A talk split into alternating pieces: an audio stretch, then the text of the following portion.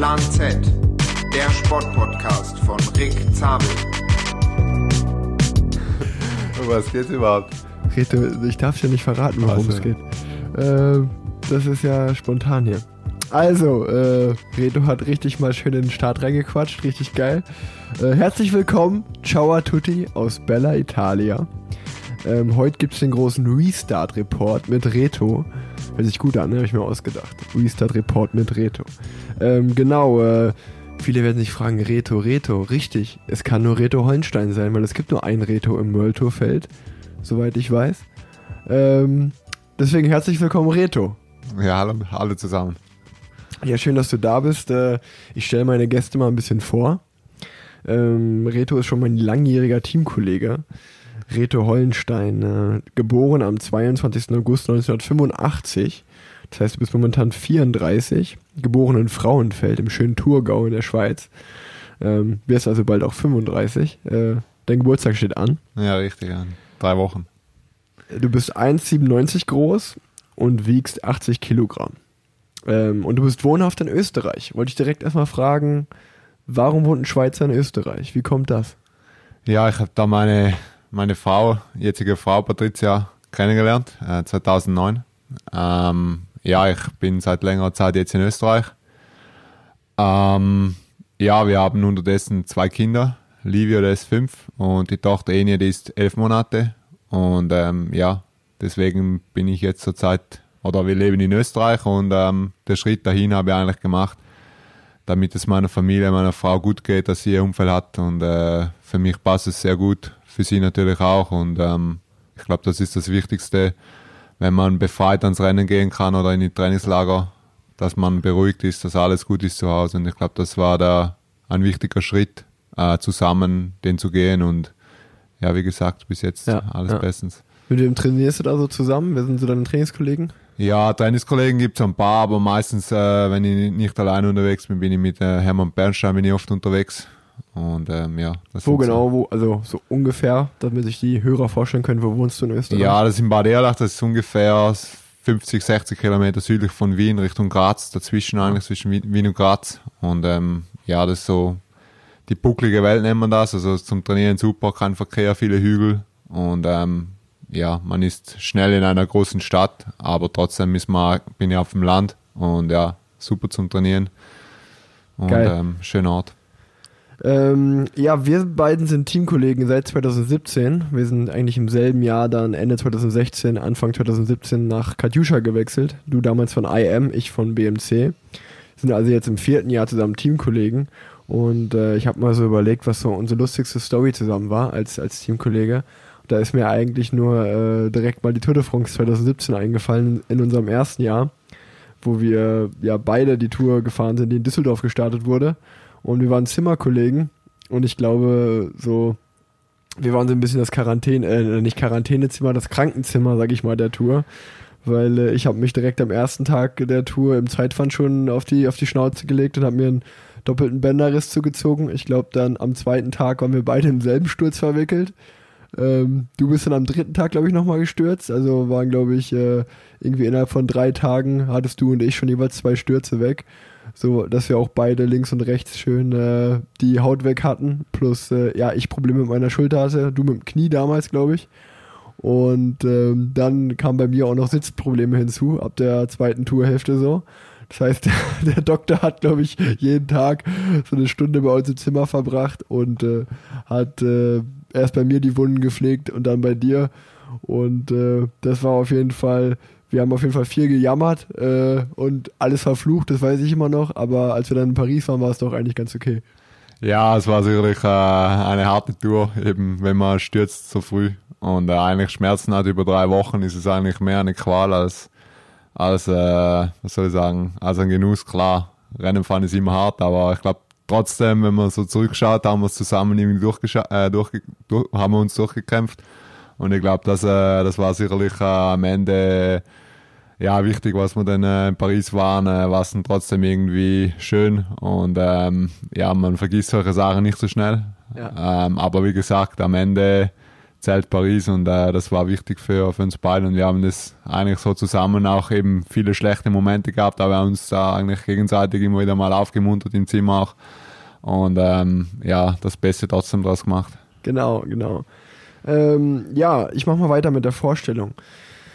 Bei dir ging es los auf dem Kontinentallevel 2008 bei den, beim Atlas Römers Team. Dann warst du von 2009 bis 2011 beim Team Vorarlberg. Dann ging es äh, im Jahr 2012 zum Team NetApp, also das ehemalige Bora-Team. Da war es dann sozusagen ein Pro-Conti-Team, also ein Zweitligateam.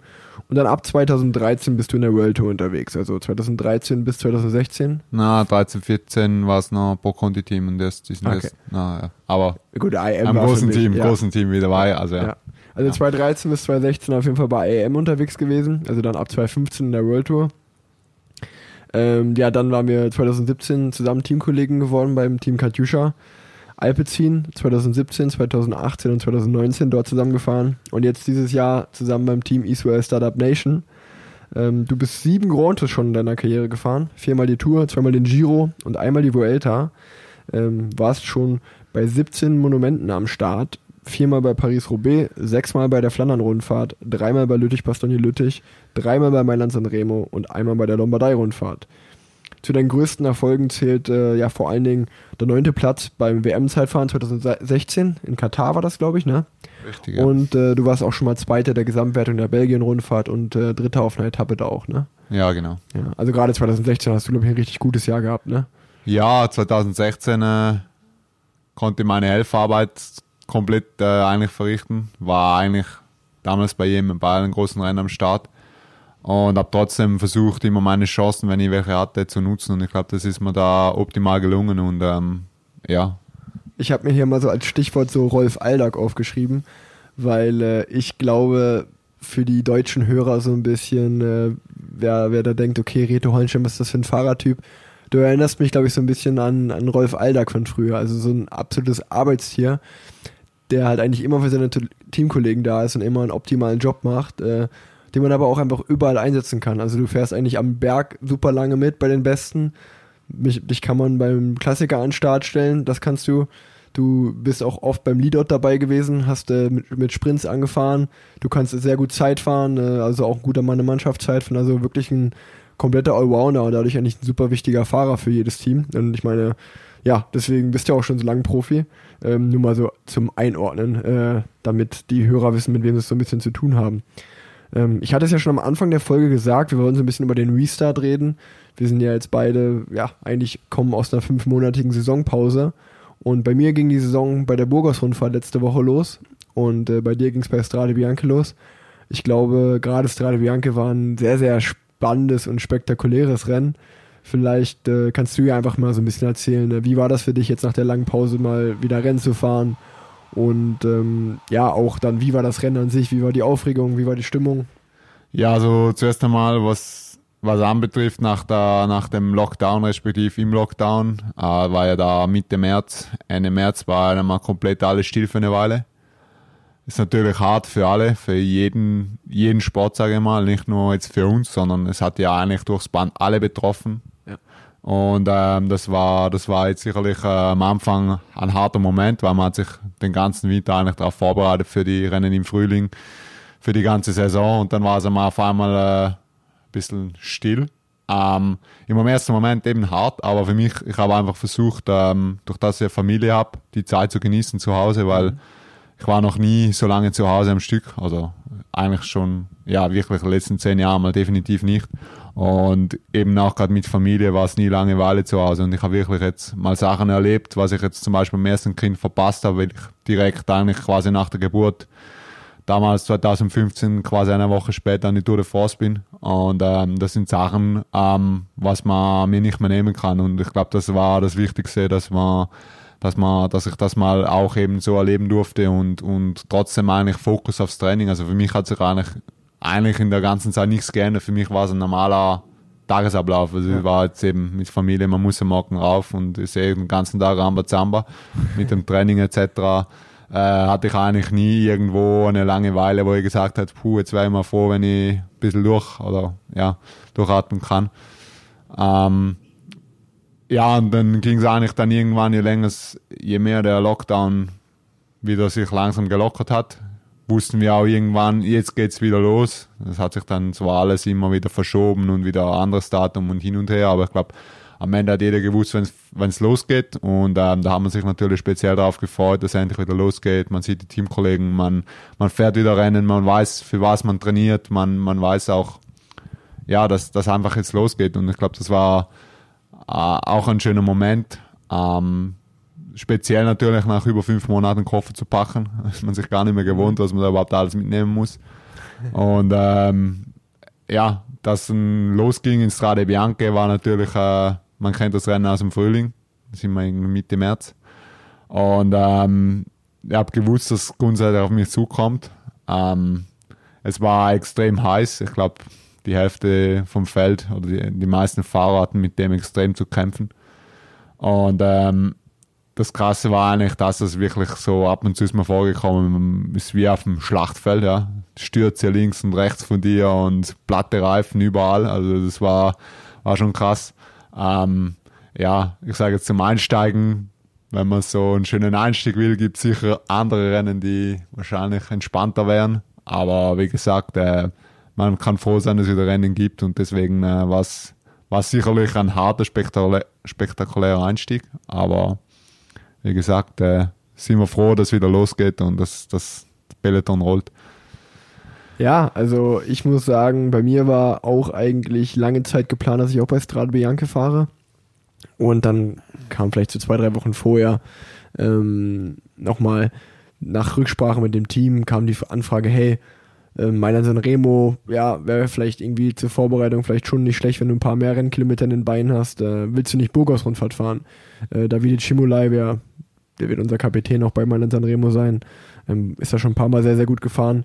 Ähm, fährt er auch und dann habe ich gesagt, ah, ja, dann, dann fahre ich Burgos-Rundfahrt auch sehr gerne. Und äh, ich muss sagen, als ich an dem Samstagmorgen bei der letzten Etappe der Burgos-Rundfahrt äh, beim Frühstück saß und ich habe mir durch den Kopf gehen lassen, dass heute ja auch Strade Bianche stattfindet, war ich sowas von froh, dort am Start zu stehen und nicht bei Strade Bianche, weil du sagst, also ich glaube, so ein Rennen wie Strade Bianca ist so ein richtig krasser Klassiker. Das kann man eigentlich auf ein Level stellen wie ein Roubaix und eine Flandern-Rundfahrt. Ey, und so ein Rennen aus der Kalten zu fahren, ohne Vorbe also ohne Rennvorbereitung, ist schon, schon extrem. Und ähm, ich glaube, wie du gesagt hast, äh, im Fernsehen ist es ein wunderschönes Rennen anzuschauen. Ich glaube, nach der Etappe in Burgos konnten wir noch die letzten 50 Kilometer so im Bus schauen. Und es war wunderschön anzuschauen. Aber jeder, der mal weiß, wie es da ist zu fahren, boah, ey, ich war wirklich, das war so einer der Tage, wo ich mir gedacht habe, schön, dass ich hier in Burgos bin und nicht, nicht da in Italien. Weil, äh, ja, ich glaube, es war einmal die Hitze, dann äh, ist ja da kaum Schatten gewesen. Ich hatte ja schon mit meinem Papa ein bisschen drüber gesprochen, der war vor Ort und äh, hat das Frauenrennen begleitet.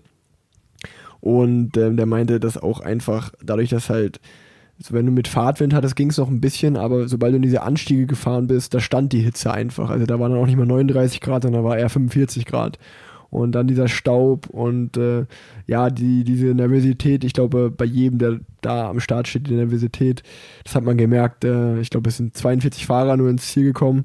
Ähm, ja, genau. Also es war schon, es war schon heftig, eben, wie gesagt, wenn man, wenn man jetzt überlegt, man fährt auf so einen Abschnitt drauf. Ähm, ich glaube, ab Position 10 20 hast du einfach nichts mehr gesehen. Du bist zum Teil da bergab gefahren und einfach im Blindflug und hast einfach nur gehofft, dass keiner vor dir stürzt oder irgendwas, dass du einfach durchkommst. Und äh, es war schon sehr, sehr heftig. Eben im Frühling kann sein, es regnet oder wie gesagt, es ist nie alles so ausgetrocknet wie jetzt. Und äh, es war dann, ja, es war schon sehr, sehr spektakulär das Ganze. Ja. Ja, also ich habe auch, glaube ich, im Nachgang gelesen, dass zum Beispiel echt gute Teams wie Sunweb oder wie das Team Movistar, die haben nicht einen einzigen Fahrer ans Ziel gebracht. Also da ist keiner durchgefahren von dem Team. Ich glaube, das italienische Team Bardiani bei denen auch nicht. Ähm, ja, 42 Fahrer äh, bei einem Rennen, was 180 Kilometer lang ist. Ja, und das Krasse ist auch, wenn man sieht, äh, wenn man die Abstände anschaut, ja. wenn er 10, 12. oder 11. 12. Platz schon über 10 Minuten Rückstand hat und ja. quasi vorne kommt, den ersten zehn kommt jeder einzeln an, oder die ersten elf. Ähm, das ist normalerweise bei fast keinem, kann man meinen, war ja Bergankunft gewesen, aber es war die Abstände und die Zeitrückstände, ich meine, das sind alles Topfahrer. Es war, es war wirklich ein Ausscheidungsfahren vom ersten bis zum letzten Meter und ja, deswegen glaube ich, so ein Rennen, wie, wie, schon, wie du schon vorher gesagt hast, mit Paris-Roubaix zum Vergleichen, das sind wirklich solche Klassiker. Ja, die gibt's halt einmal, also einmal im Jahr je. Und ähm, ja, spektakulär und äh, es läuft, es ist im Action. Also zum Zuschauen, auch die ganze Gegend in der Toskana ist natürlich wunderschön und ähm, auch sehr hart, weil es nie flach ist, es geht nur auf und ab den ganzen Tag. Und ähm, ja, schauen wir mal, wie es in der Zukunft ausschaut, ob es wieder im März ist oder ob es äh, im Sommer bleibt. Schauen wir mal. Genau, die Diskussion gibt es ja jetzt gerade, ob das äh, im Sommer verlegt wird oder halt im März bleibt. Ähm, spannend, wird spannend zu sehen. Ich fand es äh, auf jeden Fall, wie gesagt, ich war froh, nicht dabei zu sein, sondern es nur, nur gesehen zu haben. Und äh, ich glaube, das ist auch mal interessant, so für die Hörer. Ich, ich glaube, egal wie oft man Strade oder die Flandern-Rundfahrt oder Paris-Roubaix gefahren ist, wenn man da wieder am Start steht, das sind immer so Rennen, da ist man immer extrem aufgeregt. Also wirklich, das kann man gar nicht beschreiben, aber das ist irgendwie so, es ist immer extrem geil, wenn man das Rennen zu Ende fährt. So ist es so, also Roubaix, wenn du da in die Bahn reinfährst, dann ist mal das Geilste eigentlich egal, welche Gruppe du bist. Ne? Also ich meine, klar, wenn du vorne ums Ergebnis fährst, noch cooler, aber auch wenn du auf 20 Minuten abgehangen bist, ist halt schön, dass du das Rennen zu Ende fährst. So. Aber es ist, du weißt einfach morgens, wenn du aufstehst, okay, heute erwartet mich so ein Höllenritt so. Und äh, das, das sind immer schon, das sind immer schon krasse Gefühle, die da in so einem vorgehen, weil man, man trainiert ja eigentlich genau für solche Tage und alles, aber wenn die dann anstehen, das ist schon immer so ein Mix aus Nervosität und Vorfreude und aber auch so, oha, hoffentlich erwische ich heute einen guten Tag, weil sonst wird es echt schwer. Ja, ich glaube, der Respekt zu den Rennen oder den Respekt generell, äh, ich glaube, das ist schon äh, sehr wichtig, weil es sind ja viele Komponenten, die an so einem Tag zusammenstimmen sollten. Und ähm, man hat einen schlechten Tag, vielleicht nicht die besten Beine oder das Rennen ab und zu läuft an einem vorbei. Man hat zwar alles getan ja. dafür, aber man hat eben, ist irgendwo in einen Sturz involviert oder ist das und hat einen Plattenreifen im dümmsten Moment oder was auch immer. Und ja, dann äh, so bei solchen Rennen natürlich, weil es ein großes Rennen ist, eine Tradition auch, äh, man kämpft sich weiter und weiter und ich glaube, das ist ja, was es am Ende auch ausmacht, ja. Total. Da kann ich zum Beispiel, das fällt mir jetzt gerade spontan so ein, ähm, kann ich mich zum Beispiel an letztes Jahr an, an Paris-Roubaix erinnern,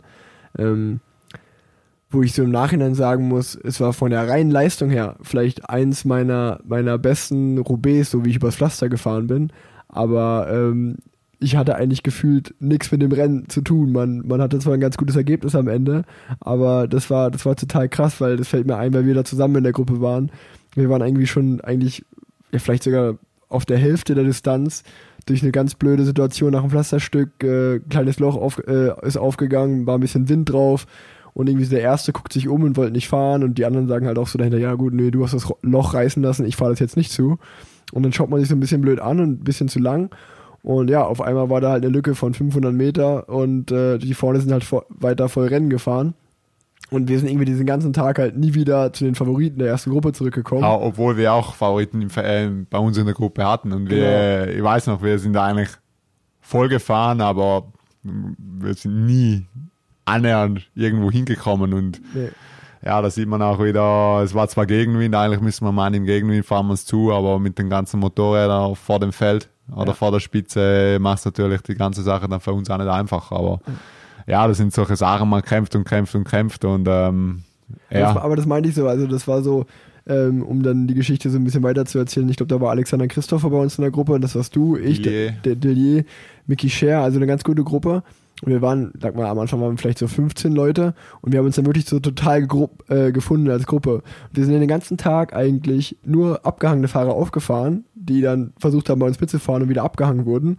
Und das lief super gut. Ich meine, gut, ich hatte dann noch kurz vor Schluss einen Platten, aber ich glaube, die Gruppe, wo ich dann drin war mit euch, ihr seid dann noch im Velodrom auf Platz 35 oder 40 oder so reingekommen. Ja, 45, irgend so. Also 45, was ja eigentlich noch ganz gut ist, wenn man eigentlich, man muss sich vorstellen, wenn man bei den besten 45 in Roubaix dabei ist, dann kommt man schon eigentlich so auf die letzten 30 Kilometer im Rennen so. Aber wir, wir waren halt einfach schon 120 Kilometer vom Ziel abgehangen und sind die ganze Zeit nur Fahrer aufgefahren, aufgefahren. Also das war, wo ich auch dann am Ende des Tages gesagt habe, boah, von meinen Werten her war das so richtig, war das mein stärkstes Roubaix, aber eigentlich halt mein schlechtestes auch so gefühlt, weil ich halt eigentlich noch nie so früh auch aus der Rennentscheidung raus war. Ähm, so Geschichten gibt es natürlich auch. Man, man sieht ja immer nur die Fahrer vorne im Fernsehen, aber das sind immer so Tage, da hat irgendwie jeder Fahrer seine eigene Geschichte von so einem Rennen, deswegen war auch mal sehr lustig. Gut, äh, dann äh, erzähle ich nicht auch noch mal kurz äh, von, von meinem Restart-Erlebnis. Das war ja die Burgos-Rundfahrt. Ähm, in Spanien, ich war noch nie in Burgos zuvor, ähm, muss sagen, war eine, eine sehr, sehr coole Rundfahrt. Burgos, also die, die Provinz Burgos ist, ist sogar relativ hoch. Das liegt so auf 900 Meter, zwischen 900 und 1000 Meter, also ist relativ hoch. Es war trotzdem sehr, sehr heiß. Also wir hatten, glaube ich, äh, drei Etappen waren okay, also so um, um die 30 Grad. Und äh, ja, zwei Etappen waren wirklich sehr, sehr heiß. Da hatten wir auch eine Durchschnittstemperatur von 38 Grad einmal und einmal von 39 Grad. Die Rundfahrt war in fünf, ja, war fünf Tage lang. Äh, es war eigentlich zwei Sprintankünfte, zwei Bergankünfte und die erste Etappe war so eine, ja, kann man sagen, so eine, so eine Mini-Bergankunft, aber auch mit, äh, mit viel Wind.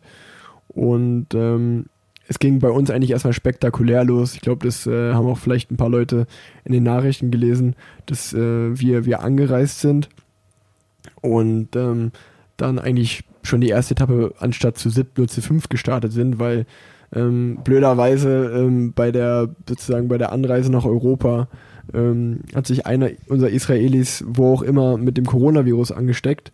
Ähm, und das ist vielleicht auch interessant für die Zuhörer ähm, zu wissen, wie das überhaupt abläuft. Also zum Beispiel, ich musste, ähm, die Burgos-Rundfahrt ging am 28. Juli los, das war ein Dienstag und ich musste dann in der Woche davor zwei Corona-Tests ablegen. Einmal in der Woche davor, also einmal sieben Tage davor und einmal drei Tage davor musste ich jeweils einen Test machen und die beiden mussten negativ sein. Anders durfte kein Fahrer an, anreisen. Das ist bei jedem Rennen jetzt so, dass man zwei Corona-Tests abgeben muss die Woche vorm, vorm Restart äh, oder die Woche vorm Start des Rennens. Das haben wir gemacht äh, und bei mir war wie gesagt auch alles negativ, bin, deswegen bin ich angereist. Ähm, und wie meine anderen sechs Teamkollegen auch. Leider war es aber so, dass halt ähm, ja ein Israeli, der gar nicht jetzt bei der Burgos-Rundfahrt vor Ort war, der hat sich auch mit dem Coronavirus angesteckt und der hatte mit einem anderen Israeli Kontakt unseres, äh, unseres Teams, der in Burgos gefahren ist. Dann kam halt sozusagen den Tag vorm Rennen die News, okay, Oma Goldstein äh, ist Corona-positiv, was dann bedeutete, okay, wer hatte mit dem Kontakt? Ja, Itamar Einhorn, der bei der Burgos-Rundfahrt war, mit uns zusammen, der hatte Corona. Ähm, es war aber so, dass äh, sozusagen eigentlich der Großteil des Teams ist nach Madrid geflogen und ist dann den Tag vorm Rennen von Madrid nach Burgos mit dem Auto gefahren, in frühs. Und äh, die einzigen beiden, die schon im Hotel waren, war halt Itamar Einhorn und Alex Dowsett. Somit äh, war, mussten die beiden direkt mal einen Corona-Test abgeben. Äh, nochmal. Aber die Ergebnisse kamen dann erst am Abend der ersten Etappe, also 24 Stunden später. Und ähm, da war das Rennen dann sozusagen, wäre schon angefangen. Somit musste unser Team die, die harte Entscheidung treffen, weil ja sowohl der Itamar hätte infiziert sein können, als auch dann der Alex, der wiederum mit dem Itamar Kontakt hatte, dass die beiden nicht starten durften. Was schon mal sehr, sehr ja, ärgerlich war, wenn man so eine Rundfahrt natürlich dann einfach nur zu fünf startet, anstatt zu siebt. Ähm, auch noch als kleine Info dazu, zum Beispiel den nächsten Tag gab es eine ähnliche Geschichte beim UAE-Team, wo drei Kolumbianer nach Hause geschickt wurden, sind, äh, die auch angeblich Kontakt mit jemandem hatten, der Corona hatte. Die waren auch alle negativ, aber ja, man muss halt äh, Schutzmaßnahmen äh, da, da ergreifen, dass halt genau sowas nicht passiert. Und ähm, ja, dann ging die, dann ging die Rundfahrt los. Wie gesagt, am ersten Tag, äh, wir sind direkt nur zu fünf gestartet, auch noch am Start äh, selbst, also eine Stunde vorm Start, war so ein bisschen äh, unsicher, ob wir starten können aufgrund der Situation, weil andere Teams so wie Movistar nicht so damit happy waren, dass wir starten. Ähm, und auch äh, der Rennorganisator hat den Vorschlag zum Beispiel gemacht, dass wir ja die erste Etappe vielleicht aussetzen und dann ab der zweiten Etappe wieder einsteigen können, somit dann nicht in der Gesamtwertung teilnehmen dürfen, aber halt wenigstens die letzten vier Etappen fahren. Wo wir aber auch gesagt haben, nee, wir hatten ja gar keinen Kontakt mit den anderen beiden Fahrern, somit wollen wir starten wie gesagt, im Endeffekt großes Ramazamba und äh, ging dann alles gut. Waren dann auch, wie gesagt, alle Corona-Tests negativ. Von daher äh, kein Problem. Und dann ging die Rundfahrt los. Ähm, ich für meinen Teil muss sagen, ich weiß nicht, wie dir das ging, Reto bei Strade Bianche. Nach so einer langen Pause und irgendwie ist ja dann in Corona-Zeiten doch alles ein bisschen anders gewesen. War ich zum Beispiel den ersten Tag bei der Burgos-Rundfahrt noch gar nicht so richtig bei der Sache beim Rennfahren. Ich meine, klar, das hat vielleicht auch so ein bisschen mit der Geschichte zu tun, dass wir nicht wussten, ob wir jetzt starten können oder nicht. Aber den ersten Tag habe ich mich echt noch so voll so gebraucht, dran zu gewöhnen, okay, wieder Positionskampf, jetzt wieder Rennen fahren, vorne fahren. Und das war, das war schon nicht so ohne, so von 0 auf 100 halt so, jetzt ist wieder Rennen einfach nach der langen Zeit. Ja, ich glaube, ich glaub, wenn man so eine Rundfahrt hat, jetzt wie du, ist es natürlich super. Meistens ist der erste Tag jetzt noch nicht der anspruchsvollste, man hat einen Tag Zeit, man kommt rein, man, äh, man gewöhnt sich wieder an alles. Und ja, bei uns war es halt schon so, Achtung, fertig, los und jeder hat gewusst, um was es geht. Und das ist wirklich einfach ein Kampf von A bis Z. Und ähm, ja, wenn man da im Kopf nicht 100% bereit ist, ist es natürlich schwer. Dann hat man schon mal, ist man, startet man schon mal mit da ein bisschen Respekt oder noch mehr Respekt.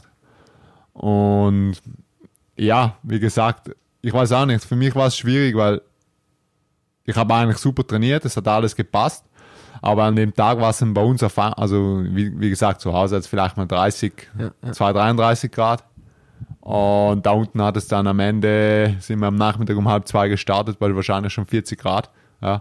Und ich glaube, bei mir jetzt auch, irgendwann habe ich mir mal so überhitzt, der Puls war im Jenseits, wo normalerweise nie so hoch ist. Und mit der ganzen Hitze konnte ich mich einfach dann irgendwie nicht mehr so richtig erholen. Und ich war dann eigentlich mehr im roten Bereich. Und wenn man bei der Hitze im roten Bereich ist, wird es einfach schwer, ähm, ja, sich zu erholen. Und das war eigentlich mehr der, mehr eben mehr der, mehr der, der Punkt, wo, wo ich sehr zum Kämpfen hatte. Und dann auch mit dem Trinken natürlich eben auf diesen äh, Abschnitten, bei den Gravel-Abschnitten ähm, ja, wenn man äh, rauffährt und innerhalb von kurzer Zeit hat man einfach so einen staubigen Mund, weil man nichts sieht und, und alles ausgetrocknet, macht es natürlich nicht, nicht so viel äh, Spaß. Und eben trinken kann man da auf den Stücken nicht. Und man fährt dann einfach halt fünf bis zehn Kilometer durch. Und ähm, ja, das ist natürlich dann irgendwo auch ein Defizit, was man bei der Temperatur nicht einfach nachfüllen kann. Ja, ja, also definitiv ähm, kann ich kann ich so bestätigen bei uns war dann, wie gesagt, also nochmal kurz vielleicht zu den Ergebnissen bei der Burgos-Rundfahrt. Ähm, die erste Etappe war, wie, wie gesagt, äh, durch Windkanten geprägt äh, und dann war eine 14 Kilometer sehr hügelige ja, Zielankunft am Ende mit, äh, wo jeweils, äh, ja, ich glaube, wir sind 14 Kilometer einmal über den Hügel gefahren, dann hat das war dann der Schlussanstieg auch nochmal, der war so 1,3 Kilometer mit irgendwie 8, 9 Prozent. Also ein kleiner, kleine giftige Bergankunft, sage ich mal, äh, somit auch nichts für mich, aber wir haben unseren GC-Fahrer Ben Hermanns, der die Rundfahrt auch am letzten Tag äh, auf Platz 7 der Gesamtwertung äh, absolviert hat. Also eigentlich ein ganz gutes Ergebnis für uns zum Start. Ähm, da gut reingebracht, der hat das dann ganz gut gelöst. Die zweite Etappe war ein Sprint. Ähm, auch verrückte Ankunft, ey. Ich glaube, da sind wir äh, in den letzten fünf Minuten oder wir sind die letzten fünf Kilometer in unter fünf Minuten mit dem 68er Schnitt gefahren wenn man so Rückenwind hatte und es ging so leicht bergunter und es ging einfach fünf Kilometer geradeaus und dann so 200 Meter vom Ziel eine Rechtskurve. Das war auch total Harakiri. Ähm, wo wir auch, ähm, ich bin das erste Mal mit unserem italienischen Sprinter Cimo zusammengefahren. Ähm, der ist auf der Etappe 14. geworden, ich glaube ich 21. Also da haben wir uns noch nicht so ganz gut gefunden gehabt. War aber auch das erste Mal. Ja, dann war die dritte Etappe auch eigentlich äh, ein bisschen crazy. Das war die, auch der heißeste Tag. Und dann gab es auf einmal in der Mitte der Etappe eine Wahnsinnssturm, der halt eine Windkante ausgelöst hat, wo dann, glaube ich, 50 Fahrer übrig geblieben waren. Und äh, ich war natürlich noch vorne dabei und konnte dann noch dem Ben und seinem GC-Fahrer helfen bis zum Schlussanstieg, bis der losging. Und äh, der ist dann Sechster geworden auf der Etappe. Und äh, das war genauso, wie, wie du gerade sagst, mit dem Puls. Also ich habe geguckt, ich hatte, das, die Etappe war vier Stunden und ich hatte vier Stunden einen Durchschnittspuls von 150 und äh, die letzten eineinhalb Stunden, also von der Windkante bis oben zum Berg, war mein Puls nie unter 160. Also das war auch krass. Das war irgendwie halt 39 Grad Durchschnittstemperatur. Ja, es ist äh, klar mit der Hitze und dann ist man noch eher frisch, sage ich mal, erholt. Man geht erholt ja, ins Rennen ja, ja. und dann ist äh, ja bei mir auch. Ich habe selten 190 Puls, aber eigentlich fast nie, ja. Und jetzt äh, habe ich das wieder mal geknackt jetzt und äh, ja, ist gut. Man weiß noch, dass es geht. Dass es geht, genau, ja. Es, das ist echt krass. Und dann die, die vierte Etappe war dann der nächste Sprint der Ankunft. Da gab es ja auch so einen, ja, kleinen Sturz im Finale, sage ich mal, in der letzten Kurve oder in der, in der Haarnadelkurve, so ein Kilometer vom Ziel, der so unseren Sprintzug ein bisschen durcheinander gebracht hat. Aber das war eigentlich eine erfolgreiche Etappe für uns. Äh, weil äh, ja unser italienischer Sprinter Cimo wurde Vierter, ich bin noch Zehnter geworden, das war echt, das war echt cool. Und ja, der letzte Tag war dann halt wieder die, die Bergankunft, äh, die, um die Rundfahrt abzuschließen. Wie gesagt, Ben Hermanns war Siebter in der Gesamtwertung, ging eigentlich ganz gut los. Für uns der Restart, die Form passt. Bei mir lief es eigentlich auch ganz gut berghoch berg, äh, und ja, lief eigentlich alles, kann man, kann man ganz gut sagen. Ähm, weil ich eine lustige Storyauflage habe, frage ich dich aber erstmal, äh, wie war denn bei dir die Anreise nach Strade Bianche? Ähm, du warst ja wahrscheinlich wie ich, also ich war die komplette Corona-Zeit nur in Deutschland. Du warst wahrscheinlich auch nur zu Hause. Wie war das mal wieder zu fliegen und äh, die Anreise, wie, wie wird das für dich gefühlt? Ja, ähm, ja, wie gesagt, man geht an den Flughafen wie immer und ähm, man hat natürlich die Maske oben natürlich dann ganz über die ganze Flughafenzeit, Flugzeit, am Flughafen überall. Ähm, ich muss sagen, ich war überrascht, wie wenig los war.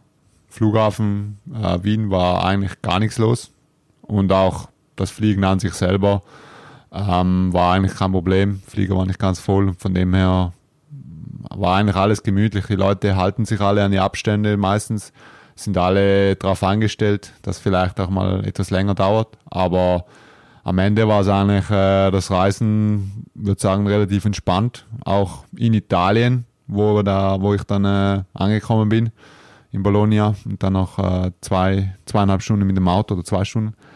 Ähm, da war eigentlich auch alles äh, relativ, würde ich sagen, ruhig, entspannt und ähm, ja, ähm, sicher speziell mit der ganzen Geschichte, eben was man alles so hört in den News, aber irgendwann habe ich aufgehört zum News schauen, weil hat sich eh nur alles um das gedreht und ähm, ja, macht ja einem irgendwann auch nur verrückt und ähm, ja, ich war dann eigentlich trotzdem froh, auch eben in Italien, in der schönen Toskana zu sein und auch im Hotel war eigentlich alles, sage jetzt mal so klar mit den Abständen und so. Am Tisch, jedes Team hat so ein bisschen seinen eigenen Raum gehabt, wo sie essen und so, also ein bisschen separat, es hat eigentlich fast keine Touristen gehabt.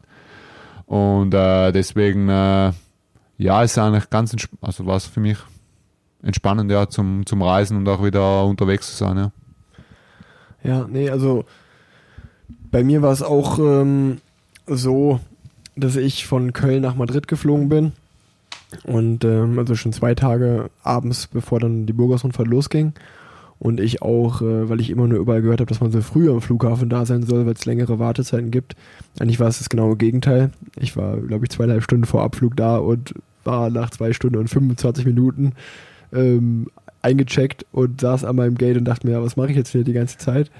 Ähm, und äh, bin dann nach Madrid angekommen. Ich war, das ist nämlich eine lustige Story, ey. Ähm, ich war nämlich äh, da der erste vom Team, der in Madrid angekommen war. Und äh, ich habe dann nochmal, also als Fahrer ist es immer so, man kriegt eigentlich immer einen kompletten Schedule, also einen kompletten Plan, wie die ganze Logistik ablaufen soll. Ich bin dann in Madrid gelandet, habe meinen Koffer geholt, habe auf, diese, auf diesen Plan geschaut, habe gesehen, okay, ist niemand, der mich abholen soll vom Flughafen. Ich muss irgendwie alleine ins Hotel kommen.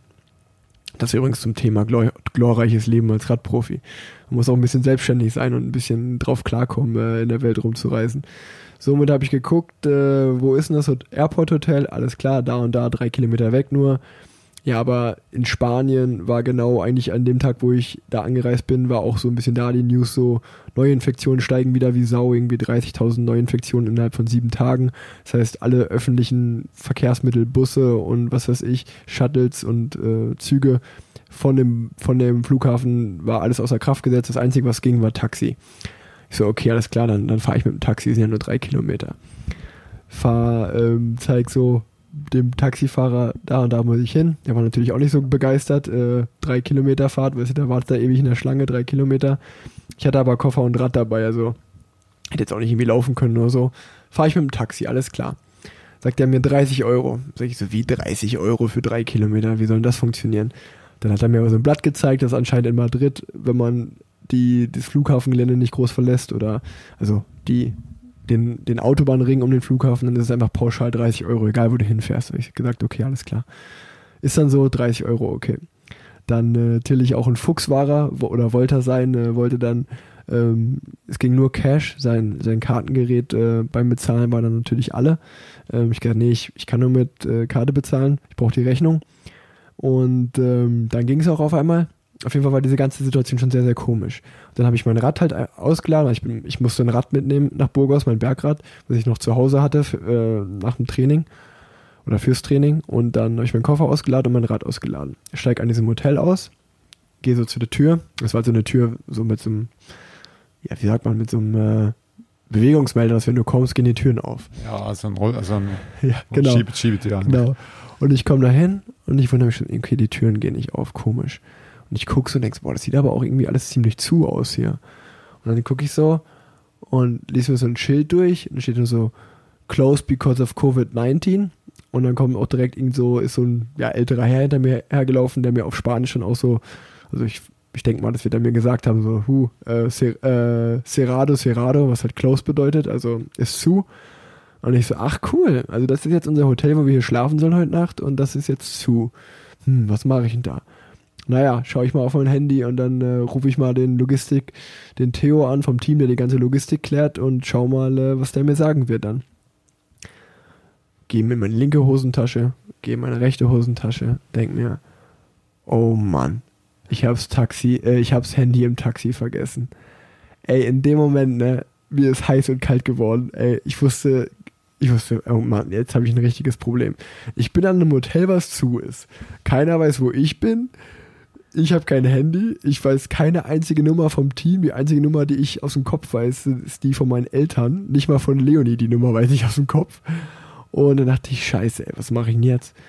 Da war auf, gegenüber auf der Straße war eine, war eine Tankstelle mit einem Polizeiauto. Bin ich zu diesem Polizeiauto hin, hab den total panisch erklärt, was gerade passiert ist und äh, die waren total relaxed.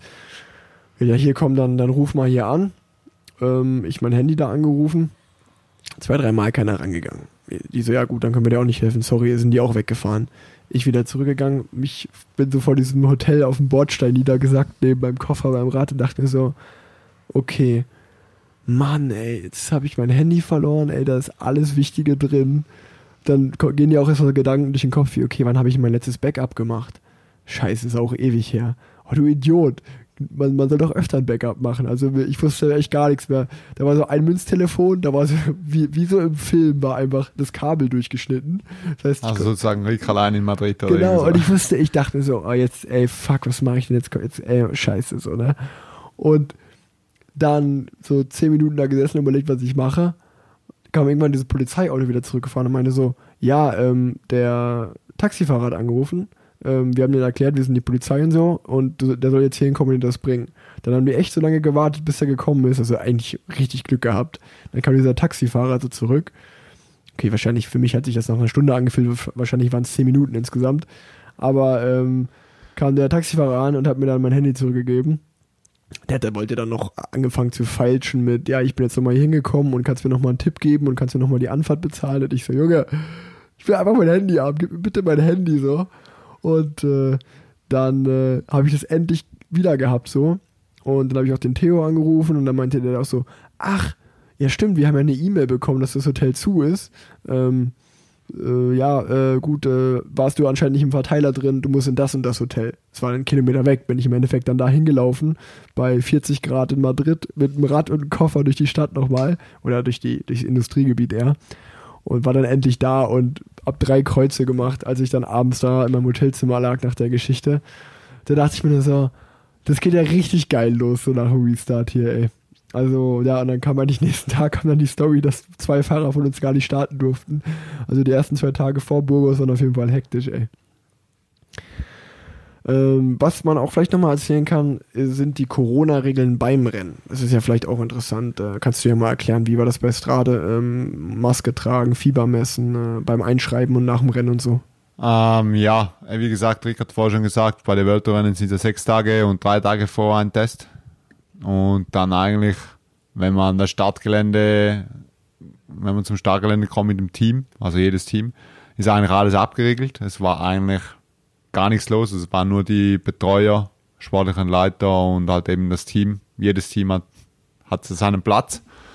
Und auch äh, Zuschauer waren eigentlich praktisch keine, nur die von der Organisation. Auch beim Einschreiben war natürlich, äh, sobald man im Bus quasi draußen war, muss man äh, eine Maske tragen. Ähm, ja, dann auch zum Einschreiben musste man eine Maske tragen. Und ähm, da war alles so wirklich separat. Die haben wirklich geschaut, dass jedes Team den Abstand einhält, dass, dass alle wirklich die Maske anhaben. Auch oben am Podium durften sie kurz abziehen, weil es waren eigentlich eh keine Leute da. Ja. Ähm, wie gesagt, das sind halt solche Sachen, die uns jetzt da betreffen. Auch dann zum Start, bis der Startschuss fällt, muss man quasi die Maske tragen ja, wie gesagt, das sind jetzt halt kleine Sachen, die gehören jetzt dazu ähm, in der Situation. Die werden uns sicherlich in den nächsten Wochen begleiten. Ich glaube nicht, dass da irgendeine Änderung kommt. Aber ähm, solange wir Rennen fahren können, Ich sage jetzt klar, ist mit Zuschauen und so alles natürlich ein bisschen spannender und macht ein bisschen mehr Spaß. Aber am Ende können wir froh sein, dass wir Rennen fahren dürfen. Und ähm, ich glaube, dann ist es vielleicht auch nicht so wichtig, wenn man keine Zuschauer sind. Dafür läuft der Sport, läuft das Ganze. Mediale auch. Und äh, ich glaube, von dem her kann man damit leben, ja, zurzeit. Genau, also ich denke auch, wir sind, äh, man kann froh sein, dass es im Rennen, äh, dass die Rennen im Fernsehen übertragen genau, werden. Genau, ja, Fernseh, Fernseh ist ja sehr wichtig und da Ja. sieht man am Ende eh mehr. Also Ja, ja. und äh, vor Ort winkt man so beim Start, wenn der Name genannt wird. Und hier auch heute auch am Start, Rick Zabel, dann winkt man so in die Menge und denkt sich so, ah ja gut, wem winke ich eigentlich zu? ist auch geil. Und genau, man trägt eigentlich eine Maske vorm Start oder in Burgos war es auch so bei einer Bergankunft, du bist durchs Ziel gekommen, zack, neben der Fanta hattest du halt auch eine Maske in der Hand, musst du Ja, ziehen und fährst wieder zum Bus runter. Es ist natürlich auch ein bisschen komisch, gerade wenn man sich jetzt überlegt, äh, man zieht eine Maske an zum Start, ja, ist okay. Ja. Aber im Endeffekt, wenn man nachher im Rennen ist, ja, Ja, ja, hat man die gleiche, fährt Ja, man Rad ja, an Seite an Seite und man auch keine Maske an. Also Mhm. den Schritt kann man sich wahrscheinlich auch sparen, ja, weil man, aber es geht ja ums Prinzip, die müssen irgendwelche Regeln aufstellen und ist auch gut, wenn man die Auch Vorbild befolgt. sein, ein bisschen. Und Vorbild auch sein, ja, ich glaube, das ist sicherlich sehr wichtig. Genau. Wir haben dann so Einwegmasken vom Team einfach bekommen Burgos, die wir dann immer am Start einfach, wirst du die in den Mülleimer, die Ja, dann genau. da stehen. Ziel, Ziel eigentlich dasselbe. Ja. Dann, ja. Und, ähm, und bei uns wird immer noch Fieber gemessen, auch beim, beim Einschreiben. Äh, Na, bei uns war in Italien, das Ja. haben sie nicht gemacht. Desinfiziert war dabei, aber sonst eigentlich. ja, in Burgos haben immer noch Fieber gemessen. Wenn du irgendwie über 37,5 Grad oder so warst, dann musstest du ähm, ein richtiges Thermometer noch unter den Arm halten. Wo wir hier eingecheckt sind, in dem Hotel, wo wir jetzt gerade sind, muss man auch äh, ja, Fieber messen. Ja, ja. Ähm, ja, ist alles schon verrückt. Dann, äh, ja, dann war Strade Bianca und Burgos jeweils am Samstag, dem 1. Juli vorbei. Du bist dann aus äh, der Toskana mit den 1. August. 1. August, ja genau, 1. August. Äh, guck mal hier, der Schweizer Junge, der nimmt's genau, Alter, der nimmt's genau. Ähm, der, Naja, 1. August ist ja schon der Nationalfeiertag in der Schweiz. Von dem her, na, Spaß beiseite. und ähm, ja, dann, äh, dann bist du äh, aus der Toskana mit ein paar Teamkollegen hier nach Mailand gefahren. und Richtig, ich ja, bin, Auto, ja. Und ich bin dann am Sonntag, den 2. August, äh, mit meinem, mit dem Chimo, meinem Zimmer- und Teamkollegen, nach, äh, von, von Bilbao nach Mailand geflogen. Und somit sind wir dann hier zusammengetroffen, wo wir jetzt auch gerade sitzen, in unserem Hotel in Mailand. Und warum wir in Mailand sind, äh, das ist der Grund, warum wir jetzt eigentlich diese Woche stehen noch zwei Eintagesrennen hier an. Einmal Mailand-Turin, ähm, das ist dann morgen, also am Mittwoch, dem 5. August. Und einmal Mailand San Remo am 8. August. Also wieder ein Monument. Oder eigentlich das erste Monument dieses Jahr. Das erste. Und äh, Mailand Turin ist, glaube ich, sogar das älteste Rennen der Geschichte des Radsports. Das fand zum ersten Mal 1876 statt. Ja, ist ja ein langes Rennen mit Tradition, glaube ich auch. Aber wie gesagt, die haben ja jetzt äh, das Rennen als Vorbereitung für Mailand San Remo ein bisschen vereinfacht. Genau. Ähm, ja, früher oder letzten Jahre hat es ja immer geendet auf, auf dem Berg oben. Also am Schluss zwei Runden Ja. über den Berg mit quasi der Bergankunft. Und jetzt ist ja ein reines Sprinterrennen als. Vorbereitung für Sanremo auch. Und äh, ja, Genau, also morgen fahren wir dann sozusagen Mailand-Turin, 200 Kilometer. Ähm, relativ flach, es wird höchstwahrscheinlich ein Sprint werden, außer da kommt nochmal irgendwie Wind auf oder so und zerpflückt das Feld. Und dann am Samstag ja, steht Mailand-San Remo an. Äh, erste Monument des Jahres, längste Rennen, das es gibt, über 300 Kilometer. Und ähm, die Strecke wurde auch ein bisschen verändert. Ich, viele werden das vielleicht schon mitbekommen haben, aber kannst du mal erzählen, Reto? Ja, die Strecke wurde ja eigentlich komplett geändert, weil es ja Ferienzeit in Italien und gerade in der ligurischen Küste sind viele Urlauber. Und das hat, glaube ich, die Sache wahrscheinlich für die Organisation ein bisschen schwierig, schwierig gemacht. Und jetzt äh, waren wir gestern auf der Strecke, haben wir einen Teil angeschaut. Also es geht eigentlich komplett ins Landesinnere, nicht mehr über den Torquino-Pass, sondern äh, unter dann an- die ligurische Küste. Wir gehen eigentlich erst ganz kurz vor Schluss runter nach Imperia, also quasi dann zu Cipressa und Poggio. Und äh, der neue Streckenabschnitt, das wir gesehen haben, äh, geht ordentlich auf und ab. Ja, ähm, Auch zum Teil wirklich schlechte Straßen, aber wie gesagt, äh, auch da Chapeau an die Organisation, an den Radsport, dass man trotzdem versucht, die Rennen halt irgendwie durchzubringen und, und halt auch halt auf abgehenden Strecken ist sicher nicht das Mailand San Remo, was es war in, der, äh, in den letzten Jahren. Aber wie gesagt, äh, ist gut, dass das Rennen stattfindet auf einer anderen Strecke gibt es vielleicht Überraschungen. Mhm. Vielleicht wird es schwerer, vielleicht, vielleicht äh, da kann man dann im Nachhinein sagen, ob es schwerer war oder nicht. Aber ich glaube, der Streckenabschnitt äh, ist sicherlich anspruchsvoller. Es geht da länger bergauf, nicht nur mal ein, zwei Kilometer. Und ähm, ja, wird sicherlich eine spannende Geschichte werden am Samstag. Genau, genau. Ja, einmal ist Mailand Sanremo ja eh schon durch die Länge einfach super hart, 300 Kilometer. Dann kommt jetzt auch ja noch der neue Termin im August da hinzu. Der wird auch, äh, ich glaube, 32 Grad sind ungefähr angesagt. Ja, äh, wird wieder warm werden, nicht so wie im Frühling. Muss ja. Vielleicht, wenn wir Glück haben, 20 Grad hat oder 18 Grad und jetzt äh, wahrscheinlich dann, ja. Ja, und dann, wie du gesagt hast, der neue Streckenabschnitt da eigentlich durchs Landesinnere führend viel. Nur die letzten 40 Kilometer sind äh, Originalstrecke, also mit Cipressa und Poggio, die beiden Berge, die man kennt. Und äh, deswegen äh, wird das schon spannend werden, wie das ist. Im Landesinneren ist es definitiv so, dass das, was wir uns gestern angeguckt haben, ja, dass es schon spannend werden wird. Der kleine Straßen hoch und runter und äh, neues Rennen für alle. Deswegen, äh, deswegen schauen wir mal, wie das wird. Ich bin gespannt und äh, sonst können wir noch ein paar so aktuelle Themen, die so im Radsport gerade passieren, ein bisschen besprechen wir zwei zusammen. Das wäre das erste, was mir so einfällt, sind die Transfers, die es da gibt. Gestern wurde bekannt, Nils Polit geht zu Bora Hans Grohe. Was sagst du dazu? Ja, meine, super Sache für ihn oder auch eben für Bora. Ich glaube, äh, dass bekannt, dass bekannt war, dass Bora sicherlich schon länger interessiert war in ihm über die letzten Jahre und ich glaube für ihn, ähm, ich glaube sicherlich eine super Lösung. Klar, wäre es cool gewesen, mit ihm noch länger Rennen zu fahren oder im Team. Aber überraschend, eine große Überraschung war es jetzt nicht für mich, dass er da erstens mal das Team wechselt und zweitens, dass vielleicht eben Boras sein wird. Ähm, ich glaube, ist sicherlich für ihn eine, eine super Geschichte oder ja. für, für den deutschen Radsport. Und ähm, ja, ich wünsche ihm da auf jeden Fall äh, jetzt schon nur das Beste. Das, und wie gesagt, wir sehen uns ja trotzdem wieder, aber ähm, jetzt schon mal das Beste für die Zukunft. Ja, ja nächstes Jahr als Gegner dann, nicht als Teamkollegen. Ja, genau, das änderte. Ähm, aber wie gesagt, äh, Ja, nee, wir, wir, ich bin ja auch weiterhin mit ihm in der Trainingsgruppe und ich wusste es ja schon ein bisschen länger auch und ich freue mich sehr für ihn. Also ich glaube, für, für ihn persönlich und auch für Bora macht der Wechsel zu 100% Sinn von beiden Seiten. Trotzdem, so wie wir beiden, sind natürlich, ist immer schade, wenn man einen sehr, sehr guten Teamkollegen verliert. Ähm, aber das war, das war abzusehen, dass Nils irgendwann auch zu einem ganz großen Team mal gehen wird. Und ähm, das ist ja auch völlig okay. Und ich bin gespannt für ihn und äh, es wird auf jeden Fall, ich glaube, für uns sehr spannend werden, wenn wir dann äh, jetzt, nachdem wir eigentlich vier Jahre Teamkollegen waren, wenn wir auch mal gegeneinander Rennen fahren und auch uns im Training noch ein bisschen betteln. Also äh, Glückwunsch auf jeden Fall an der Seite zum Tra Transfer und ich glaube, davon kann man viel erwarten von diesem Transfer. Ähm, den zweiten Transfer, der heute bekannt gegeben wurde, ist äh, Karl Frederik Hagen, wird jetzt vielleicht nicht so vielen sowas sagen.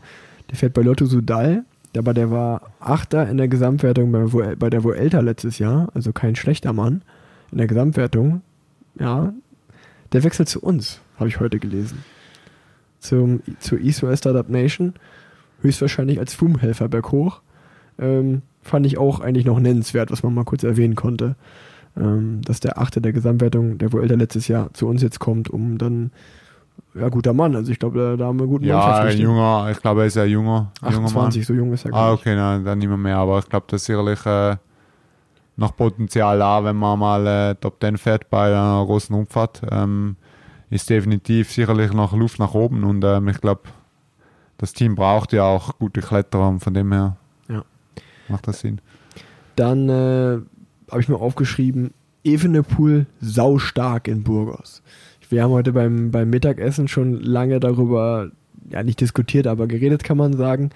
Und ich kann jetzt euch auch nur mal so als Eindruck geben, ich glaube jetzt die Burgos-Rundfahrt war das erste Mal, dass ich zusammen mit diesem Remco Evenepoel ein Radrennen gefahren bin. Ja, bei mir war es die Algarve-Rundfahrt im, im Frühjahr. Und ich muss sagen, also man hat ja, ich habe es ja schon immer gesehen und so und gehört, aber wenn man da mal live mit ihm zusammen gefahren ist, das ist schon echt krass. Ich meine, wie der Berg hochfährt, wie der Zeitfahren tut und alles ey, echt, echt krass. Und äh, ja, der gewinnt ja die Burgos-Rundfahrt. Ich meine, so ein Mikel Lander sagt nicht umsonst, äh, wir müssen jetzt versuchen, in den nächsten ein, zwei Jahren so viel wie möglich zu gewinnen, weil wenn Remco Evenepoel noch älter wird, wirst du gar keine Chance mehr gegen den haben. Ähm, das, das ist schon, schon ein krasser Typ, ey, und äh, einfach eine absolute Naturgewalt. Selbst als richtiger Radprofi sitzt man da einfach da und schaut sich das an und sagt, wow, Chapeau. Und wie wir heute eigentlich beim Mittagessen schon gesagt haben, so Fahrer wie wir, die schon ewig dabei sind, man fühlt sich so ein bisschen verarscht aus, so ein bisschen, man denkt sich so, ey, okay, was, ja, verarscht nicht, äh, ich glaube nee, einfach. Aber, nee, nicht, also nicht im Negativen, aber ich sag mal, er, er, er lässt uns ja schon schlecht aussehen. Ja, er lässt so. uns einfach aussehen wie Schulbuben, aber Ja. nicht nur uns, sondern auch viele, viele andere auch. Aber ich glaube, man sieht ja, wo er gekommen ist, wie er da reingeplatzt ist letztes Jahr. Und dieses Jahr hat er, glaube ich, fast jedes Rennen gewonnen, was er angetreten hat. Also von dem her schon. St. Louis, ja Algarve, Burgos. Ja. Ja. also wirklich äh, großen Respekt für den jungen Burschen, ja. Ja. Dann äh, gestern die Bergankunft bei der, wie heißt die Rundfahrt in Frankreich, Tour de Docatini oder so? Kann ich O- nicht O- aussprechen. Oze- Ozean, something, Ozean, ja, kann man, Nein. kann kein Mensch aussprechen, den Namen von dieser Rundfahrt. Ähm, gewinnt Egan Bernal, auch sehr, sehr überzeugend. Ähm, ich glaube, das ist jetzt auch, also der wird auch bereit sein für die Tour, was man so sieht. Und Ja, auf jeden Fall. Die Jungs, äh, die wissen ja, um was es geht. Und äh, der war ja jetzt äh, immer in Kolumbien und ähm, ich bin mal gespannt, wenn es das erste Duell gibt, Egan Bernal gegen Remco Evenepoel nächstes Jahr mal irgendwann bei einer Grand Tour. Dann kommt noch so ein Tadej Pogacar dabei, noch so ein Junger. Ich glaube, da können sich die Radsport-Zuschauer auf vieles, vieles freuen. äh. der geht ja auch zur Tour dieses Jahr, das Ja. erste Mal, glaube Ähm, dann habe ich mir noch kurz aufgeschrieben, Froome, klar, der ist gestern für ähm, Egan Bernalberg hochgefahren, aber da wird es auch spannend zu sehen, ob der das Tourticket kriegt bei Ineos. Bin ich auch mal gespannt, ey. Ja, ich glaube, das wird sich zeigen in den nächsten zwei, drei Wochen. Ähm, die Rennen, wo er noch fährt, wo er hinkommt, wie er sich verbessert. Ähm, denke, er ist sicherlich gut oder wäre sicherlich sinnvoll auch für Ineos, wenn sie ihn wieder mitnehmen. Klar, er verlässt das Team, aber so einen Mann darf man prinzipiell nicht abschreiben. Er hat sie doch viermal gewonnen. Und ähm, ja, schauen wir mal, was passiert, wie sich Ineos entscheidet. Ja. Ja, wird, wird definitiv sehr, sehr, sehr, sehr spannend werden. Ähm, dann auch noch nennenswert, denke ich, dass der Tourstart in Kopenhagen verschoben wurde um ein Jahr, also nächstes Jahr. Die wollten ja irgendwie unbedingt auf ihrem Termin bleiben, der aber dann extrem stark mit Olympia kollidiert wäre, also das Ende der Tour. Somit wurde jetzt entschieden, dass dann der Tourstart in Kopenhagen auf 2022 verschoben wird. Und ähm, nächstes Jahr wird, ich weiß gar nicht, wo nächstes Jahr die Tour startet, um ehrlich zu sein. Ähm, geht auf jeden Fall eine Woche nach vorne und wird dann woanders Ich starten. weiß nicht mal, ob sie das überhaupt schon wissen. Nee, glaube ich auch nicht. Ähm, und dann noch zum Abschluss eine sehr, sehr traurige Nachricht, wie ich finde, dass die Tour de l'Avenir abgesagt wurde. Ähm, ich verfolge das ja immer so ein bisschen, auch gerade noch den Nachwuchsbereich und muss sagen, boah, das ist schon richtig bitter, wenn man so ein 98er Jahrgang gerade ist. Also das ist der Jahrgang, der viertes Jahr U23 ist. Wenn irgendwie so in seinem letzten U23-Jahr eigentlich alle Rennen einem wegge Ja, für die ist es natürlich anders bitter, wenn man, äh, wenn man äh, eigentlich äh, 22 ist oder wird und äh, von A bis Z quasi fast keine Rennen hat. Ja, ist natürlich schon sehr bitter, weil die wollen sich empfehlen, die wollen Rennen fahren und äh, ich hoffe jetzt nur, dass die, dass die UCI oder dass die Verbände die richtigen Entscheidungen treffen, dass man vielleicht sogar sagt, komm, lass sie noch mal ein Jahr U23 fahren, ist ja nicht U23, sondern U24, eine Ausnahmesituation, dass die eine gerechte Chance verdienen, sich äh, dementsprechend zu zeigen, weil Rennen fahren konnte er jetzt, es konnte ja keiner in der Zeit irgendwas profitieren. Es ist ja für alle die gleiche Situation und ich glaube, ich hoffe schwer, dass die eine gute Lösung finden für die, für die jungen Fahrer. Ja, total. Also Das ist ja wirklich wahnsinnig bitter. Ähm, ich glaube, die Dreiländermeisterschaft, da war Schweiz auch dabei, ne? Luxemburg, Deutschland und Schweiz. Die wurde ja schon Ja, abgesagt. genau, die wurde abgesagt. Ja, ich glaube, wäre in Lu Luxemburg gewesen. Genau, das ist genau. ja eigentlich, eine, ich finde, das, finde ich eigentlich eine richtig coole, coole Idee, weil wenn man überlegt, in der Schweiz sind nicht so viele U23-Fahrer oder wenn ich jetzt nur schon bei uns die Meisterschaft anschaue, ist ja eigentlich ja, fast nichts mehr los, schon über Jahre. Und das war ja mal die Diskussion, dass eventuell Holland zu uns kommen sollte, weil die auch mal Hügel Ja, fahren wollen ja. bei einer Meisterschaft, nicht nur flache Strecken oder fast nur flache Strecken. Aber ähm, ja, das macht ja Sinn, wenn man mal äh, wieder, gerade auch in der Schweiz, nicht nur 40, 50 am Start hat, sondern vielleicht wieder mal 100, 80 Fahrer Ja, ja, ja. oder 160. Das wird sicherlich auch spannend äh, werden und eben auch gerade diese drei. Es gibt ja für jedes Land einen Meister und von dem her ist es sicher cool, wenn man so, wenn man so Rennen fahren kann. Eigentlich eine coole Sache, aber schade, dass es natürlich jetzt auch wieder nicht stattfindet durch das ganze Corona. Ja, auf jeden Fall. Also, wenn das auch Leute aus der U23 hören, bleibt äh, scheiß Situation, tut mir leid für euch. Äh, trinkt ein Bier, fahrt ein bisschen Rad, habt Spaß und ich hoffe mal, dass für euch entschieden wird, dass ihr noch ein Jahr U23 fahren könnt, um euch zu zeigen, um es dann hoffentlich auch zu den Profis zu schaffen. Jetzt habe ich noch, äh, ja, weil du ja auch das erste Mal hier bist, nochmal äh, drei, drei persönliche Fragen ähm, an, an dich, um dich ein bisschen besser kennenzulernen. Ja, man hört vielleicht manchmal was im Hintergrund hier. Wir sind hier im Hotel, da kommt mal ein Pfleger rein und bringt die Wäsche, will was sagen, so eine Sachen. Ähm, also jetzt zu deinen, zu deinen äh, persönlichen Fragen. Ähm, hast du ein Vorbild? Ähm, Vorbild, ich glaube, wenn ich jetzt generell so ein bisschen die ganze Sportsituation anschaue, ist sicherlich äh, Roger Federer ein Vorbild über alles gesehen. Ein super Athlet, der hat sehr, sehr vieles erreicht und finde ich trotzdem immer am Boden geblieben. Ja. Ähm, Radsporttechnisch gesehen ähm, war früher sicherlich so, wo ich eher so ein bisschen auf die Schweizer Fahrer geschaut habe, jetzt vielleicht nicht unbedingt Fabian Cancellara, aber so eben Martin Elmiger, wo ich dann auch mal Teamkollege war, vier Jahre bei IAM, oder Michael Albasini, wo, wo wir, wo mir selber auch viel gebracht haben mit, mit Tipps und, und, und, und einfach so Wissenwertes weitergegeben haben.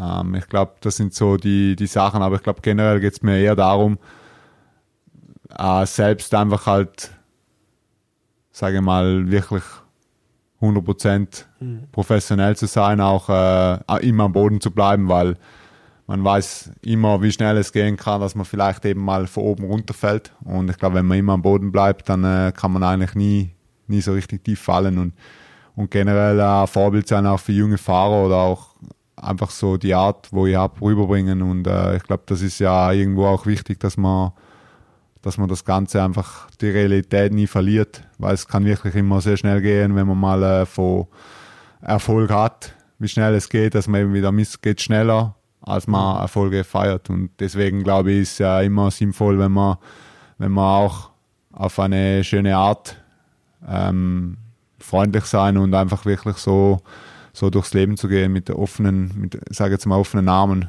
Ich glaube, das ist ja irgendwo auch schön. Und ähm, deswegen sage ich Vorbilder. Gibt natürlich viele geniale Rennfahrer, ja. Ähm, aber ich glaube, wichtig ist schon, dass man da Im Leben auch. Ja, auch ja im. Leben auch generell. Ja. Ähm, was ist noch dein größtes sportliches Ziel, wo du sagst, das wäre geil, wenn das nochmal eintreten würde in meiner aktiven Karriere? Ja, ich glaube, schön wäre es, wenn ich noch irgendwann äh, zur Tour gehen kann. Ich war jetzt viermal, in den letzten Jahren war es vielleicht nicht immer ganz so glücklich mit Katusha. Alpecin war eine schwierige, schwierige Zeit da für mich persönlich, vor allem auch letztes Jahr. Äh, Entscheidung, wo ich manchmal auch nicht ganz verstanden habe, aber wie gesagt, das ist ein Sport, da muss man abhaken und nach vorne schauen.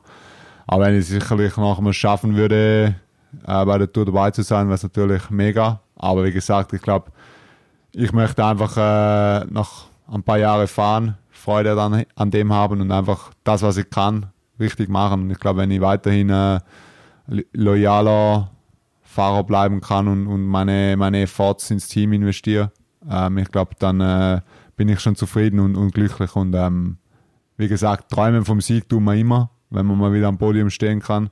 Aber das sind Sachen, die, die, wo man hart arbe- arbeiten muss und, und ähm, ja, wie gesagt, vielleicht klappt es auch nochmals mit einer Weltmeisterschaft.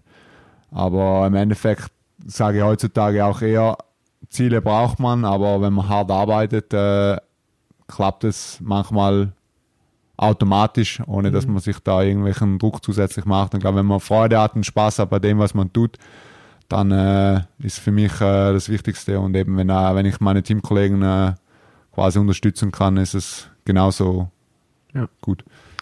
Wie lange hast du noch vor, Rennen zu fahren? Im Optimalfall. Wo sagst du so, oh, das, das wäre geil, wenn ich noch so lang fahren kann? Also ich glaube, wenn ich es noch mit der Motivation und ich fühle mich eigentlich auch noch jung, also ich werde jetzt zwar 35, aber ich fühle mich jetzt eigentlich noch nicht wie 35. Und äh, ich sage jetzt mal, wenn ich noch drei, vier Jahre fahren könnte, wäre es natürlich äh, cool, ja. Ja. Ähm, wäre es schön. Ich meine, die Zeit heutzutage ist hart. Man muss immer viel arbeiten, gerade wenn man älter wird, man muss es trotzdem noch beweisen. Und ähm, ja, aber ich hoffe jetzt, dass er gesund bleibt, dass alles passt und auch mit den Teams. Und ähm, wenn ich das schaffen würde, wäre es natürlich cool, eben noch drei, vier Jahre da dabei zu sein. Ja, ja, ist cool. Hoffe ich auch, dass wir noch uns länger als Teamkollegen, entweder hier oder selbst wenn du woanders hingehen solltest, äh, dich noch ein paar Jahre im Feld zu sehen. Ähm, gut, äh, werden wir diese bisherhin gute, den guten Restart Report mit ein paar, mit ein paar Rubriken noch abschließen. Ich weiß nicht, ob du schon mal den Podcast gehört hast. Ich habe mal so ein paar. Nein, ich muss ehrlich gesagt sagen, ich habe ihn noch nie gehört. Ähm, okay, vor allem natürlich äh, jetzt live dabei zu sein. Aber werden wir sicherlich den einen oder anderen jetzt mal anhören. Äh, jetzt habe ich wieder mehr Zeit, wenn ich unterwegs bin. Zu Hause ist halt alles immer ein bisschen hektisch und äh, die Zeit ist nicht so da, um noch weiß ich wie viele Sachen nebenbei zu machen. Aber nicht schlimm, nicht schlimm, alles gut. Ähm, ich habe immer Rubriken, so um die, um die Folge abzuschließen. Und äh, heute habe ich drei Klassiker-Rubriken dabei. Ähm, die erste ist Radsport verbessern. Wo siehst du Potenzial, wo du sagen kannst, ja, da fällt mir direkt das und das ein, das kann man im Radsport viel, viel besser machen. Ähm, vielleicht auch ein bisschen mal was Unrealistisches oder eine, eine Spaßidee. Ich habe auch schon öfter von mir aus mal eine, eine Spaßidee geäußert, wie zum Beispiel Bergabzeit fahren oder so, dass man halt mal äh, nicht immer nur Berg, Bergzeitfahren hoch macht, sondern auch mal runter. So eine Sachen. Fällt dir da was ein oder, oder einfach irgendwas, was dir komplett gegen den Strich geht, wo du sagst, ah, das ist irgendwie blöd im Radsport, das müsste man mal ändern? Ja, gute Frage. Ähm, ich glaube, ich weiß nicht, aber ich glaube, man müsste vielleicht sich wieder überlegen, ob man, ob man nicht äh, statt die 7 wieder die 8 Fahrer nimmt. Mhm. Oder halt äh, bei der Tour von mir aus auch wieder die 9 bei den großen Umfahrten. Weil es ist ja auch einfacher für die Teams, für die Fahrer, wenn wieder mehr, mehr Fahrer am Rennen zugelassen werden. Ähm, Gibt es auch wieder mehr, mehr Fahrer im Peloton mehr Fahrer in den Teams. Ähm, klar wäre es natürlich schön, wenn, äh, wenn, wenn man mehr, wenn man noch mehr Teams sehen würde. Glaub, aber das ist zurzeit relativ schwierig. Es gibt ja nicht so viele. Jedes Team kämpft irgendwo ums Überleben. Aber eigentlich wäre es cool, wenn man wieder, wieder mehr Fahrer hat oder ja, oder man macht es mhm. wirklich so und sagt, man geht nur noch mit sechs ins Rennen und, und nicht mehr Teams. Dann wird es vielleicht ja. auch spannend, aber wobei ich glaube eben, das ist eher die falsche, die falsche Entwicklung. Ich, ich würde sagen, man müsste wieder zurückgehen für acht, weil dann ist auch die, die Zimmer, ja. Zimmer braucht man sowieso vier, weil vier. Und äh, ja, das ist vielleicht so das Ding, wo, wo ist, oder vielleicht wieder mal das eine oder andere Mannschaftszeitfahren mehr in den Rennen zu haben, weil es irgendwie eine spannende Disziplin. Und mhm. ähm, ja, das ist so. Ich muss sagen, das hat noch nie jemand gesagt bis jetzt. Und äh, ist echt sehr, sehr gut, weil auch in meinen Anfangsjahren ist mal eine Grand Tour noch mit neun Fahrern gefahren und jedes andere Rennen mit acht, also ein Klassiker. Und äh, der eine Mann, das hört sich nicht viel an, aber das bringt schon extrem viel. Und im Endeffekt, dafür gibt es ja World Tour Teams, Erstligateams, dass halt die ihre besten Neuen bei einer Grand Tour starten lassen. Und ohne da jetzt dem Pro-Conti-Team nahe zu treten zu wollen, aber es gibt halt nur zwei oder drei Wildcards, weißt du, so irgendwie. Und es ist ja auch nicht unsicherer, wenn 20 Fahrer mehr im Feld fahren. Also das kannst du mir auch nicht erzählen, sorry, aber dann siehst du, also die haben gesagt, die haben das gemacht wegen der Sicherheit, aber die Rennen werden immer spektakulärer und immer gefährlicher. Ja, und die Stürze und die Stürze passieren ja sowieso. Ob ja. jetzt sechs oder sieben oder acht Fahrer ja, pro Team ja. im Start sind. Ich glaube, guter ja, Tipp. Weiß, ich weiß nicht, vielleicht, vielleicht wird es wieder helfen, weil am Endeffekt hat jedes Team 30 Mann und wenn äh, wenn es jetzt so weit geht, dass eben das erhöht ja auch die Chancen der Fahrer zum, zum an einer Tour teilzunehmen ja. oder an ja. einer Giro oder eben ja, an einem Klassiker. Ähm, ja, ist ein guter Mann Tipp, ist ein guter Tipp. Dann der zweite Tipp ist, ähm, äh, die zweite Rubrik ist der Tipp an die Jugend. Wenn du jetzt einen Jugendfahrer triffst, Juniorenfahrer, U15-Fahrer, U17-Fahrer, was auch immer, und er sagt, hier mein größtes Ziel ist, Radprofi zu werden oder das ist mein Traum, welchen Tipp gibst du ihm? Sagst du, da, das würde ich dir ans Herz legen, das ist meine Erfahrung. Ja, ich glaube einfach bei den jungen Fahrern ist extrem wichtig, dass sie, dass sie, dass sie gut ausgebildet werden, jetzt äh, auch im Sport oder poly, polysportiv, dass sie jetzt nicht nur schon mit, mit 15 oder 16 nur am Radfahren sind. Ähm, ich glaube, das ist mir sicherlich ein Punkt. Und ähm, sie sollen es einfach nicht übertreiben mit, mit, mit in so jungen Jahren. Man, man sieht die Entwicklung, wo zurzeit hingeht. Jeder hat das Gefühl, wenn er mit 20 schon immer mehr Profi ist, äh, hat er keine Chance. Und ich glaube, das ist das Wichtigste. Freude haben, nebenbei trotzdem noch eine Lehre machen oder Studium oder irgendwas, dass ja. man dass man ausgebildet ist auf der einen Seite, aber trotzdem in den Sport geht. Ich glaube, das ist äh, irgendwo, man ist vielleicht eine Mentalität der älteren Fahrer oder, oder der Elterngeneration, immer gesagt haben, das war auch bei mir so, ähm, bevor man sich auf den Sport fixiert, dass man da sich grundsätzlich so ausbildet, dass wenn mal was schief gehen sollte, ich wünsche natürlich jedem, dass er es schafft, aber dass man trotzdem noch ein zweites Standbein mhm. irgendwo hat, dass man ja, ein bisschen eine Sicherheit auch hat. Und ich glaube, das ist irgendwo der Punkt, äh, wo es angeht und ähm, ja, einfach die Freude und, und mit der Motivation vorwärts gehen. Ja, ja nee, ist echt gut. Ähm, wieder dasselbe Thema, was wir heute beim Nachmittagessen hatten, äh, beim Mittagessen hatten. Dieser Trend, dass jetzt irgendwie alle nach den Junioren Profis werden, sehe ich auch als sehr schwierig. Also macht euch da keinen Stress und lasst euch Zeit, weil äh, ich glaube, umso jünger man Profi wird, umso früher hört man auch wieder auf. Radfahren, Radfahren ist nicht mit äh, 25 fertig, das kann genau. bis 40 gehen. Genau. Ähm, und dann die, die letzte Rubrik für heute. Das ist die Hörerfrage. Mich hat wieder mal eine sehr, sehr gute Hörerfrage erreicht. Und auch gerne, wenn ihr hört, äh, mir gehen die Hörerfragen ein bisschen aus momentan, gerne wieder neue Hörerfragen senden. Ähm, die aktuelle Hörerfrage der Folge ist folgende. Ähm, warum ich keine Wattwerte bei Strava anzeige. Also es gibt ja die Möglichkeit, wenn man seine, seine Files, also sein Training hochlädt, dass man auch gleichzeitig dann die Wattwerte überall anzeigt. Und die Frage ist, warum ich das nicht mache. Und ähm, einfach ganz einfach, ich finde, es geht niemandem was an. Also ich habe, ich mache da kein Geheimnis oder so groß draus, aber ich finde, es reicht, wenn man sieht, welche Zeit ich da hochgefahren bin ähm, und Wattwerte ja, ich selber beschäftige mich damit auch gar nicht und ich finde auch nicht da draußen, Leute sollten sich auch nicht zu viel mit Wattwerten beschäftigen. Also ich habe das irgendwie für mich mal entschieden, dass ich die ausmache und nicht anzeige und habe mir da nie groß Gedanken zu gemacht und das ist einfach für mich so und ist okay. Also mich interessiert es halt auch nicht, was jemand anders für Wattwerte trägt, äh, fährt. Das ist, ist äh, nichts, was mich nicht interessiert oder ist nichts, was mich interessiert. Von daher habe ich das bei mir auch irgendwie ausgestellt. Hat keinen besonderen Grund. Ja, ich, also ich muss sagen, mich hat bis jetzt das Strava eigentlich nie so wirklich fasziniert, weil wenn ich trainieren gehe, dann kenne ich meine Routen oder weiß irgendwie, wo ich langfahren muss. Klar, wenn man Strava hat oder wenn man einen guten Computer hat oder respektive äh, Radcomputer vorne am, am Lenker, ist sicher cool, wenn man irgendwelche Routen fahren kann. Aber ich habe das eigentlich damals auch eben gemacht, äh, 2017 glaube ich durchs Team, was das Team irgendwie gewünscht hat, dass wir da an der Strava sind ist sicherlich spannend, wenn man schauen kann, gerade für Fans, wo man trainiert, was man macht, wo man durchfährt, wie viel man trainiert, etc. Macht vieles einfacher, ja. Aber die Wattwerte, glaube ich, lasse ich auch nicht anzeigen, weil es eben, wie du schon gesagt hast, glaube nicht so extrem wichtig ist. Die wollen sich natürlich dann vergleichen, matchen, ah, der fährt so viel Watt und so viel Watt und es ist immer so ein bisschen ein Vergleich, dann du bist Profi und der will sich an dir messen klar, du hast ja die, quasi am Berg die Zeit, wie schnell du hochgefahren bist, aber der denkt sich halt, ja, ich muss so und so viel Watt fahren. Das Watt, das ganze Wattzeugs äh, macht man einem sowieso nur verrückt. Ähm, Gerade auch bei einem Rennen. Ja, ja. Bei einem Rennen habe ich zum Beispiel bei meinem Computer nie irgendwas oben von Watt oder von irgendwas, das mal Kilometer und Geschwindigkeit oben, weil beim Rennen muss man sich sowieso aufs Rennen fahren konzentrieren. Wenn es mal bergauf geht, wenn man dabei bleiben will, muss man sowieso treten, ja. ob man da jetzt seine 500 oder 400 Watt stehen hat, was auch immer. Und deswegen ist das ganze Wattding für Zeitfahren wichtig, aber sonst, äh, ja, ist für mich, sagt jetzt das nicht so viel aus oder für mich ist es nicht lebensnotwendig, dieses äh, Strava. Genau, es ist, also nee, Strava finde ich an sich schon cool, muss ich echt sagen. Strava ist eine geile Sache, auch mal ein King of Mountain Hunten oder Ja, das cool, schon, aber, aber man muss einfach genau. komplett verrückt sein nach dem ganzen man, Zeug und äh, man, wo man. kann ich jetzt welchen Strava und wenn mal du selber den Strava nicht schaffst ja. und die anderen sind schneller als du, heißt schon wieder, oh, der soll Profi sein und das, ja, das ja, alles aus Spaß halt hier. Genau, ja, Spaß, Spaß und, und nicht äh, alles für ernst sehen, genau. genau. Da bin ich, da bin ich voll bei dir. Und im Rennen ist halt bei mir sowieso, dass ich an meinem Fahrradcomputer ich habe zum Beispiel Watt halt äh, schon immer stehen im Rennen an der Anzeige. Ja, da, wo das Watt dann angezeigt wird, da habe ich so einen Aufkleber drüber gemacht. Also. Und da steht 8000 Watt, einfach nur. Also. 8000 Watt Aufkleber. Also ich fahre eh immer 8000 Watt, von daher.